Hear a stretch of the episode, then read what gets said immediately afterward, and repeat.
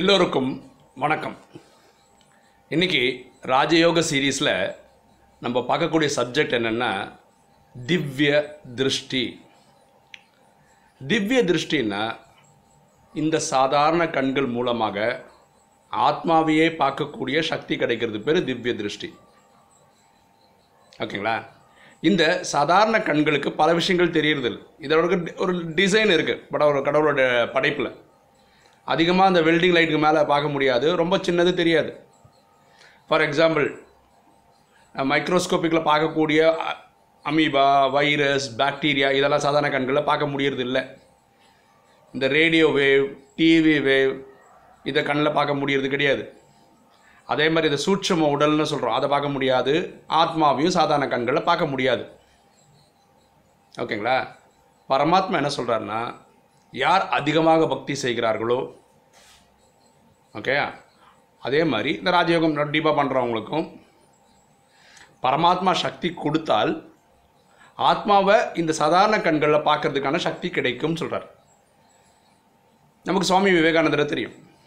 சுவாமி விவேகானந்தர் சொல்கிறாரு, தன்னுடைய குரு ராமகிருஷ்ண பரமஹம்சர் சரீரம் விடும்போது அந்த ஆத்மா சரீரத்தை விட்டு போகிறத நான் பார்த்தேன்னு சொல்கிறார். சுவாமி விவேகானந்தர் மாதிரி ஒரு பெரியவர் போய் சொல்ல வேண்டிய அவசியமே கிடையாது. அதனால் உண்மை தான். பரமாத்மாவும் சொல்கிறார், ஆமாம் அவர் பார்த்தாருன்னு சொல்கிறார். அப்போ ஆத்மா சரீரத்தை விட்டுட்டு நேராக ஆகாசத்துக்கு மேலே போகுது. இதை கண் கூட யார் பார்த்துருக்கா? சுவாமி விவேகானந்தர் பார்த்துருக்கிறார். ஏன்னா சுவாமி விவேகானந்தர் ஒரு தபஸ்வி. அதனால் இந்த சக்தியை பரமாத்மாவிட்டேருந்து வாங்கியிருக்கிறார். அதான் ஆத்மா. இவர் என்ன நினச்சார்னா, இந்த ஆத்மா பரந்தாமத்தில் போய் ஜோதி ஜோதியோட ஐக்கியமாகிடும். இது பக்தியில் அவங்கக்கிட்ட நம்பிக்கை. பரமாத்மா சொல்கிற ஆத்மா இந்த மாதிரி ஜோதியோட போய் ஐக்கியம் ஆகுறது இல்லை, திரும்ப பிறவி எடுக்குதுன்னு பகவான் சொல்கிறார். ஓகேங்களா? ஸோ இந்த திவ்ய திருஷ்டின்றது பரமாத்மா கொடுத்தா நமக்கு கிடைக்கக்கூடிய ஒரு சக்தி. இனி ஒரு ஆத்மாவை பார்க்குறதில்ல. பரமாத்மா இனி ஒரு விஷயம் சொல்கிறார், இந்த ஆத்மாவை பார்க்கணும் ஆத்மாவை பார்க்கணுன்னு ஆசை வைக்காதீங்கன்னு சொல்கிறார். ஏன்னா நம்மளும் ஆத்மா தான், பாயிண்ட் ஆஃப் லைட்டு தான், பரமாத்மாவும் பாயிண்ட் ஆஃப் லைட்டு தான். உங்களுக்கு ஒரு காட்சி கிடச்சி ஒரு ஆத்மாவோட ரூபத்தை நீங்கள் பார்த்துட்டீங்கன்னு வச்சுப்போம். இந்த சாதாரண கண்களில் யாரை பார்த்தீங்கன்னு எப்படி முடிவு பண்ண முடியும்? ஆனால் எட்நூறு கோடி பேர் பூமியில் இருக்காங்க. எல்லா ஆத்மாவோட சைஸும் ஒரே மாதிரி தான் இருக்கும். பரமாத்மா அதுவும் ஒரே மாதிரி தான் இருக்கும். நீங்கள் உங்களையே பார்த்துட்டிங்களா, இல்லை அடுத்தவங்கள்ட்ட பார்த்தீங்களா? பரமாத்மாவை பார்த்தீங்கன்னா எப்படி டிஃபைன் பண்ண முடியும்? ஒருவேளை பார்த்துட்டிங்கன்னு வச்சுக்கோங்க, அதனால் என்ன பெரிய லாபம்? அதனால் பரமாத்மா சொல்கிறாரு, எது யாருமே யோகாவில் வந்துட்டு எனக்கு ஆத்மாவை பார்க்கணும் ஆத்மாவை பார்க்கணுன்னு வந்து கேட்காதீங்க. ஆத்மா தூய்மை ஆகிறதுல முயற்சி பண்ணுங்கன்னு சொல்கிறார். புரியுதுங்களா? ஸோ திவ்ய திருஷ்டின்றது ஆத்மாவை பார்க்கக்கூடிய சக்தி. இது பரமாத்மா தந்தால் தான் நம்மளால் பார்க்க முடியும் சாதாரண கண்களுக்கு. சயின்ஸு இன்றைக்கி வளர்ந்துகிட்டே வருது. இப்போ தான் நம்ம வந்து மைக்ரோஸ்கோப்னு ஒன்று கண்டுபிடிச்சி என்ன பண்ணுறோம், வைரஸ் பாக்டீரியாவை பார்க்குறோம். இப்போ ஆரா ஃபோட்டோகிராஃபின்னு சொல்கிறோம். இதை வச்சு நீ மிக ஸ்தூல உடம்பை பார்க்கலாம், கண்ணாடி மாதிரி இருக்கிற உடம்பை பார்க்கலாம் அப்படின்னு சயின்ஸ் சொல்லுது. அதில் இனியும் ரிசர்ச் நடந்துன்னு இருக்குது. காலப்போக்கில் மனிதன் கண்டுபிடிக்கக்கூடிய கருவிகள் மூலமாக ஆத்மாவையும் பார்க்குற நிலைமை வரலாம் ட்ராமாவில். ஆனால் அதுக்கு டைம் ஆகும். ஆனால் வரலாம், இன்றைக்கி இல்லை நாளைக்கு எப்போது வரலாம். ஓகே? ஸோ திவ்ய திருஷ்டின்னு சொல்கிறது பரமாத்மா குடிக்கக்கூடிய ஒரு சக்தி, ஆத்மாவை பார்க்கறதுக்கு ஒரு சக்தி. ஓகே, இந்த ராஜயோக சீரீஸ் நான் கிட்டத்தட்ட ஒம்பது மாதமாக வீடியோ போட்டுட்ருக்கேன். எனக்கு சில விஷயங்கள் உங்கள் கிட்டேருந்து கிடைச்சா ரொம்ப சந்தோஷமாக இருக்கும். அதை நீங்கள் கமெண்ட்ஸில் போட்டால் ரொம்ப ரொம்ப சந்தோஷமாக இருக்கும். கேள்வி ஒன்று, இந்த வீடியோ முதல் முதலாக பார்த்து, அதாவது ராஜயோகத்தை இந்த வீடியோ மூலம் தான் நான் யூடியூப் வீடியோ தான் கற்றுக்கிட்டேன். அதுக்கப்புறம் நான் நியரஸ்ட் பிரம்மகுமாரி சென்டரில் போயிட்டு செவன் டேஸ் கோர்ஸ் முடிச்சிருக்கேன் அப்படின்னு யாராவது இந்த வியூவர்ஸ் இருந்தீங்கன்னா, எந்த சென்டரில் முடிச்சிங்க எந்த கண்ட்ரியில் முடிச்சிங்கன்னு கொடுத்தீங்கன்னா நல்லாயிருக்கும். ரெண்டாவது, இங்கே இந்த வீடியோட லாஜிக்கே என்னென்னா, நம்ம நல்லவனை ஆவறதுக்கான ஒரு முயற்சி. எல்லாருமே காமம், கோபம், அகங்காரம், பற்று, பேராசை இதை ஜெயிச்சிருக்கணும். ஸோ இந்த வீடியோ பார்க்க ஆரம்பிக்கிறது முன்னாடி எப்படி இருந்தோம், இப்போ எப்படி இருக்கும், என்னென்ன மாற்றங்கள் நமக்குள்ளே வந்திருக்கு, பாசிட்டிவ் மாற்றங்கள் வந்திருக்குன்னு ஒன்று போட்டால் நல்லாயிருக்கும். ஒரு எக்ஸாம்பிள் சொல்கிறேன் பாருங்களேன். ஒரு தம்பி சென்னையிலேருந்து என்னை கூப்பிட்டான். ஓகேங்களா? அவனும் இந்த வீடியோவை பார்க்குறான், நிறைய மாற்றங்கள் வந்திருக்கு. அதில் ஒரு எக்ஸாம்பிள் சொன்னான். அவர் கம்பெனியில் ஒர்க் பண்ணுறான்.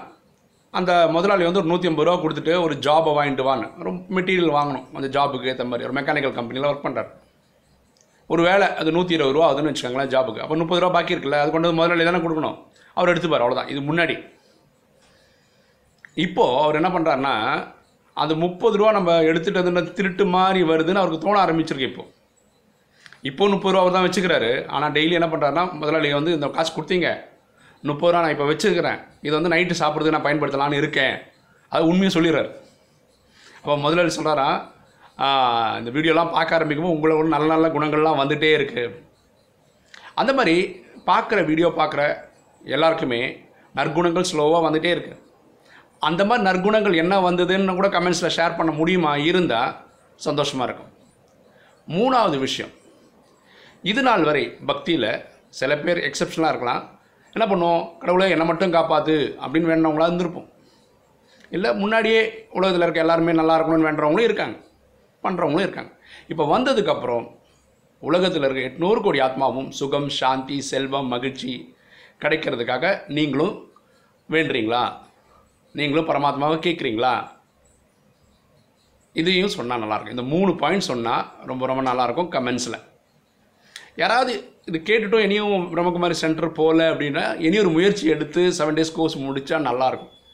தயவுசெய்து பாருங்கள், சத்தியுகத்துலேயும் திரேதாயுகத்துலேயும் முப்பத்தி மூணு கோடி பேர் வராங்க. அவங்க யாருன்னா யார் ஏழு நாள் கோர்ஸ் ராஜயோக சென்டரில் படித்து முடித்து இந்த இதை ஃபாலோ அப் பண்ணுறாங்களோ அவங்க வராங்க, பாக்கி யாருக்கும் அனுமதி இல்லை. இது பரமாத்மா ட்ராமா சிஸ்டம் அப்படி தான். அப்போ இந்த ஆன்லைனில் எல்லா வீடியோவும் கேட்டுருங்க, இது வந்து என்ன சொல்கிறது, கரஸ்பாண்டன்ஸ் கோர்ஸ் மாதிரி. இன்றைக்கும் வேலைக்கு போகணுன்னா டே ஸ்காலராக ஒரு காலேஜில் போய் படிச்சிருந்தால் அந்த சர்டிஃபிகேட் மரியாதையே வேறு, கரஸ்பாண்டன்ஸில் படித்தா அதோட மரியாதையே வேறு.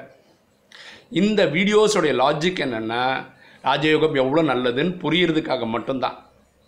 நீங்கள் கோர்ஸ் போங்க, செவன் டேஸ் கோர்ஸ் கரெக்டானு முடிங்க, டவுட் இருக்கிறத இந்த வீடியோவில் கேட்டு கேட்டு கேட்டு நீங்கள் கிளாரிஃபை பண்ணிக்கோங்க. ஆனால் தயவுசெய்து சென்டருக்கு போகிறதுக்கு முயற்சி பண்ணுங்கள். உங்களுக்கு இந்த வீடியோ பிடிச்சிருக்குன்னு நினைக்கிறேன். பிடிச்சிருக்கோங்க லைக் பண்ணுங்கள், சப்ஸ்கிரைப் பண்ணுங்கள், ஷேர் பண்ணுங்கள், கமெண்ட்ஸ் போடுங்க. தேங்க்யூ.